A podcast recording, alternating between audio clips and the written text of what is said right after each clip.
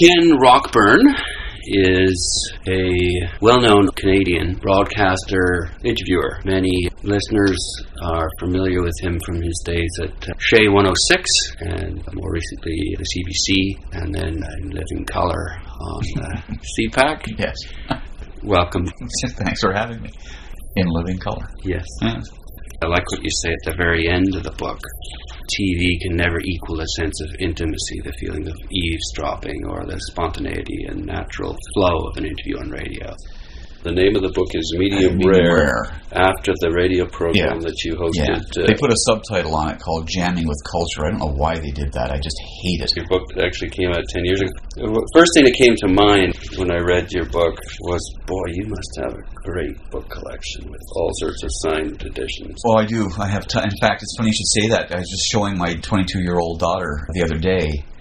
She was talking about Brokeback Mountain, the film, and I Mhm. said, "Oh, come here, I want to show you something." And I pulled out Annie Proulx's Close Range, of which is the last story. It's only about 20 pages long, and showed it to her. And she said, "That's cool." And I said, "Yeah." And then I showed her the inscription, which is many fun hours talking with Ken.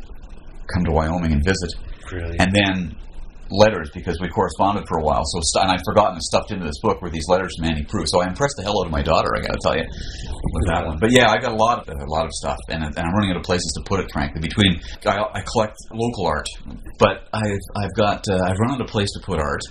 And uh, and I've run out of place to put books. In fact, uh, when I mentioned to you earlier that I'm going to be going to my cottage, one of the things I'm lugging to my cottage is a box of the book overflow that's not going to have to go there because I I've run out of shelf space. So yeah, I got a lot of stuff. Medium Rare, the book. Richard Fitzpatrick, the bookseller, put it into my hand about Yeah. two weeks ago. Surprised anyone still has it. Well, he's got it. He had it. Good. He's moving over to Hintonburg, Oh, okay. Spadina. And Jeez. speaking of moving boxes, uh, he's a wonderful guy. Yeah. Delightful, uh, delightful guy. It was interesting to juxtapose your book, which is uh, it's more anecdotal than the book. I'm going to be interviewing Eleanor Wachtel. Ah, yes. and her book it's a bit like uh, reading the economist because she's primarily transcribed, Transcribed the interviews. the, the interviews Yeah. whereas your book is It was is more much narrative, more, which was the which was the original idea. I was asked by John Metcalf with Porcupine's Quill to write this book. It was it was his idea originally. He, and he knew I had all these interviews. He knew that I had interviewed uh, Margaret Atwood. So the idea was that he wanted me to write these pieces in which I would. I think what he really wanted me to do was he wanted me to write a critique of these people because a lot of them he doesn't get along with. Robertson Davies he doesn't get along with. In fact, John appears. His disembodied voice appears in the interview that I did with Robertson Davies at one point. well, I, I, don't know if he doesn't get along with him your criticism was his his opinion Yes, he that- called Robertson fine. Davies stultifyingly boring. But he and you know what I think I think I agree with John Metcalf well, I, I, I do most of the time on that issue, actually. But I think what he wanted was he wanted something that was really going to kind of stick it to these people. And and I said to him at the time that I knew what my limitations were. I'm good at what I do because I'm informal and casual and relaxed, and I'm interested in people when I interview them. And that's it. You're not going to get some in-depth treatise from me on each one of these people that I've interviewed. It's just not within my capacities. I love the way you dismiss Douglas Coupland and Oh well, yeah, that was and that was easy. The chapter I went to was the ego has landed, and I I liked the way you sort of tiptoe around Peter Gzowski. Yeah, You both won this this award, and he wouldn't even talk about it. And then he said I won five, and then he stopped. Then he made it into a joke. But Yeah. you took it. I think you were a little he, bit. there was an edge. it. There was an edge to it when he Yeah. first said it, man, which kind of startled me because I'd al- at that point I knew from people that I talked to and from the times that I'd met him before that he admitted it too, even in this interview. He's a he was a different person off the air than he was on the air, and he could be unpleasant. Now, Yeah. towards the end, when he was really ill and everything, he was just a sweetheart of a guy. But, uh, but yeah, he, he could be a real pain in the ass, and I was trying to sort of get to that in the interview. And Again, it was of- very soft, and I think maybe that's getting back to what John Yeah. Metcalf. Do you think that's what he wanted? I don't know. I don't know what it was. I know he Metcalf has never gotten along with, with Margaret Atwood ever. I mean, well, I shouldn't say ever, but ever since the Oxford Book of Canadian Verse, which she edited, which what came out in 1971 or something like that. I can't remember. And and she didn't put him in it, and that I gather is what began their Ego, then. their thing. She always thought it was funny whenever I mentioned it to her. So. Yeah. But I did write in the book that I also felt guilty that I really like her, but I don't like her books. But I, I will say this: whenever I interviewed her, I made sure that despite the fact that I'm not really a fan of her books, I made sure that I'd read them right to the last page. Well, you don't want to look like a, an idiot, No. which is what she specializes in. And, right? and I'll tell you, the one time that I realized what a smart move it is to, I mean, in the exigencies of day to day radio, you can't read everything all the time, but you can read as much as you can. And I never wanted to insult any author. Well, here, let me let me read to the audience what you say. Page three of your centrifugal. Yes, Centrifugal? centrifugal. Bumble puppy. That's the that's the introduction, and it's out of Brave New World. Brave New World, Yeah. right. This will not be my style, I swore. I will read everything I pledged, and to a large extent, I keep those promises. Yeah, to a large extent. So you can't always. And the one time that it was brought home to me was Richler's Barney's version, where I got it from the publisher. He was coming in in a week and a half, I think. And I'm doing a two hour radio show every day, and I have lots of other stuff I have to read, but I'm pouring through this book, and I really liked it. And the day that he was coming in, I think I still had about 20 or 25 pages left to read. And I kept getting distracted at work by other things that I had to do, and I thought, damn, I'm not going to in that. Wow, it's only 20, 25 pages. You know, it's not going to be a problem. And then I found myself about an hour before we were going to go to the studio when he was going to arrive with some time on my hands. I said, oh, good. So I went off somewhere quiet. And I read it, and of course, anybody who's read that book knows that the last sentence of the book changes all kinds of things in the story. And I just remember reading that and going, oh boy, I am so glad I decided to read this because I would have looked like such a moron. You know? You know, where you'd, you'd read everything but 20 pages, and he's going to look at you like you hadn't even cracked the spine, you know? That was the one time I realized it was a good habit to get into. Well, I like your story in the book about the, the Graham Greene verse Yes. book versus the Green. Uh, you thought he was some environmentalist or something. he was a sweetheart of a guy. We got away. We got away with that one, boy. That was. I managed to glean a couple of facts from different spots in the book in about five minutes, and using those at the appropriate times in the interview, made it appear to him. And you don't want to say to the person, "Look, I'm really sorry." You probably should, but, But I'm sorry I didn't have a chance to read it. You sound like such an ass. Yeah, because you, you go to, on to say in the book, you know, they spent years Yeah. and years on this thing, and here you are. What you do and, and, and what we're doing here is what uh, what most people do in their leisure time. Is you know they'll go to a, a nice dinner party and they'll. uh, What do you search for? Well, you search for interesting conversation with interesting people, and that's what enriches their lives. I want to devote some time to the text. You do put your opinions uh, in here. That was a hard thing to do too. I have to tell you, I, as a being trained as a journalist, you're you're trained to take all of that stuff out, right? So when they kept when the editors kept saying, "No, no, put that stuff in," it was like you know reluctantly and difficult to do because you're thinking to yourself, "Well, why would anyone give a crap what I think?" That actually brings up another point about the interview itself.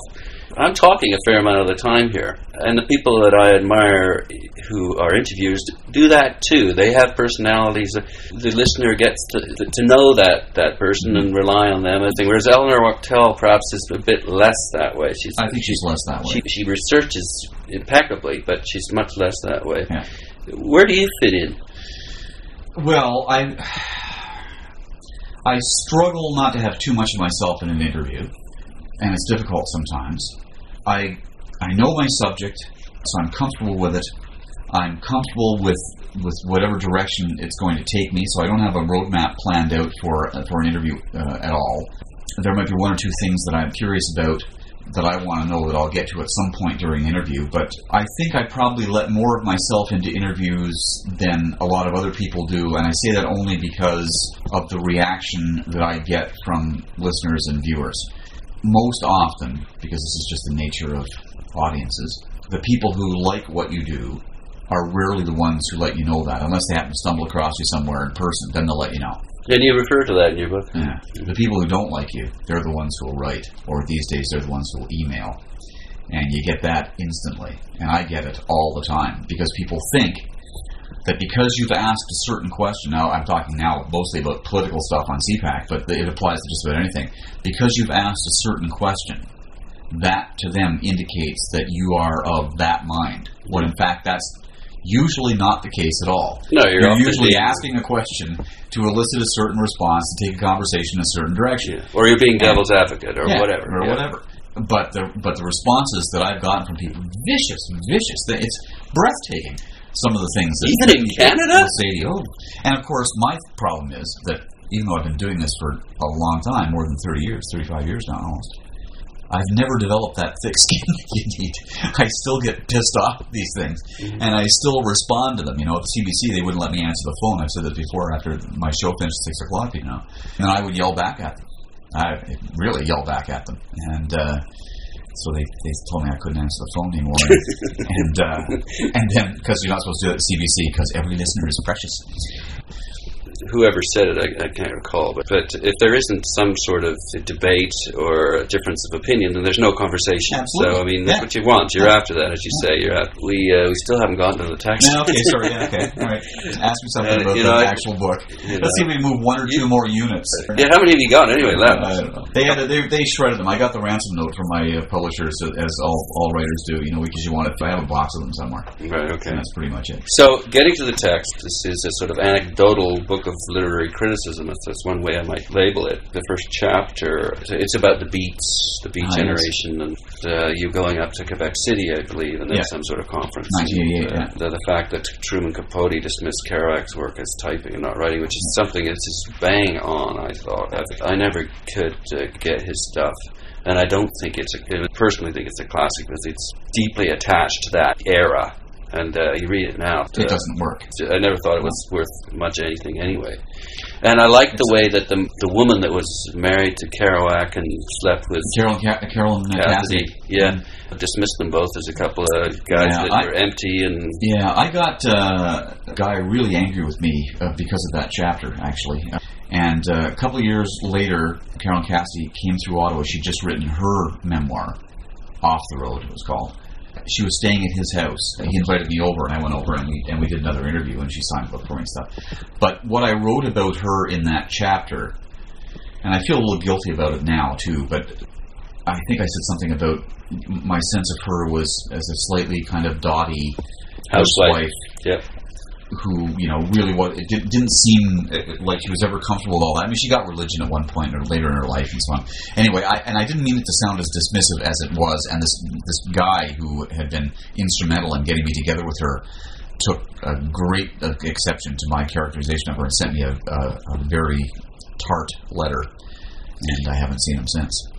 It's uh, it's funny because I, I would tend to agree with him. I thought you were quite dismissive of her, and when I read what she had to say with them, I thought that's right. What she's saying is right Mm-hmm. Yeah. on. Yeah, That, that's, and that may have been, I can't recall now, but my sense is that that may have been the pressures of, uh, well, at that point it would have been Metcalf, who was I was still with, to put some teeth in things, to put some edge in things, Yeah. and so that may that may have been it, but I'm not using that as an excuse. I felt badly about it afterwards, and I still do, but what the hell are you going to do? No, no.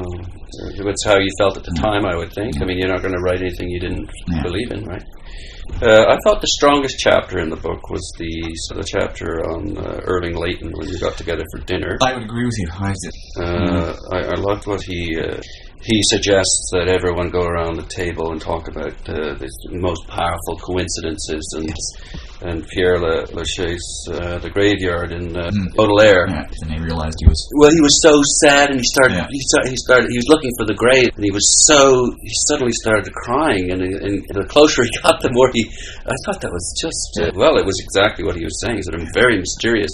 And yours, uh, maybe you could quickly tell us that. Yeah, well, actually, that was one of the. I remember being struck by that because I talked about how um, my wife and I had gone to Père Lachaise Cemetery in Paris and they had gone all the regular places. You know, went to Jim Morrison's grave, did all that stuff, went to Oscar Wilde's grave, and all those things. And then we came across Modigliani's grave, and there was a little little note.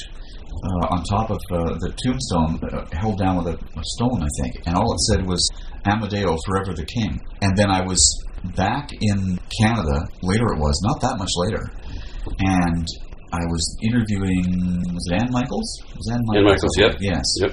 Who's I, it wasn't fugitive pieces that had come out at the time. This was a book of her poetry. I think I was interviewing her about. And in her book of poetry, there was a book about Modigliani's wife. I think it was. Well, the title of the poem was Stone. Yeah. Anyway, it was just uh, it was all very. It was all. I, I said, but you know, it was the some king, reference to the little king. Yeah, that's, That's it. right. Reference to the king. Yeah. Anyway, it was all very peculiar because she'd never been there. she just Yes. she'd just written this poem, and it was only a few months after I had been there and seen this this thing that said Amedeo Forever the King, and it just it was so odd. And I happen to remember it when when Layton was talking about. Uh, about being at Père Lachaise, about Baudelaire's grave, and so on. Yeah, that was quite a night. That night with with uh, with Layton, that was just, that was a spectacular night. I, I had recorded. The reason that everything there was I could do it in such such detail was because I had like six hours of re- of recorded material. We had a microphone hanging over the middle of the table, and everything that went on that that, that whole event was. It was a massive undertaking. I did a 30 minute documentary that I aired on Medium Rare, which that was based on. I'm just looking for for. I, I just want to read read just just a little bit out here because it he said, said it beautifully about poetry. Uh, or maybe I could get you to read it. It's just uh, it's just it's, it's one paragraph, and it starts with "I think." Okay. Yeah, this is, uh, this is Irving Layton when he just turned 80. And he said at this dinner, I'd like to think there's a buried self in all of us, a child, an adolescent, somebody who's tasted a beauty or insight which ordinary life prohibits. And that child is there, and I think Blake is with me, and Shelley is with me, and Wordsworth is with me in expressing just that thought. In ourselves, there is somebody who is very beautiful and very innocent, who has escaped the corrupting influence of civilization. And that individual is struggling to keep alive, to say, you know, the world really is beautiful. There is the color red, and there is the touch of the hand, and the kiss of the mouth, and there are beautiful eyes, and you look into those eyes, and you have been profoundly moved, and you have seen sad things and heard sad songs, and they've touched you as nothing else has. Remember that. Remember that as you go down the street in the alley. That sound is there, it's always there. That's the poet. He has some kind of touch, some association with that ghost, and that was, that's what makes him a poet. He's haunted. He's troubled all of his life. And all his life he seeks to release his troubles. Imprisoned child, ghost spirit that is buried within every individual. Now he said that off the top of his head. He just stood up, and this is what came out of his mouth. It was amazing.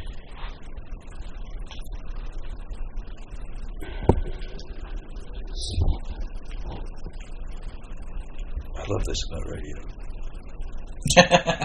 This, right. this isn't It going never anywhere. happened. This isn't going anywhere. Mm. No. This is the sort of stuff that I aired in the Doug Coupland interview, though. Yes, and I thought that was a little cheap, actually. No, no, he deserved a little. Well, I, I thought it was a bit cheap though. Whenever someone puts ums and ahs and stuff in oh, there, oh, it like was that, more than it was more know. than ums and ahs. It was way more than that. Yeah, well, obviously he ticked you off. Oh, he was What? beyond words. He was uh, self-centered and staggeringly obnoxious. Just, Hmm. I, I, you know, and I'm sure you've got a guy coming in, you know, and you're being friendly, and you want to do this interview, and you're not, you're only go, you're only going to go so far.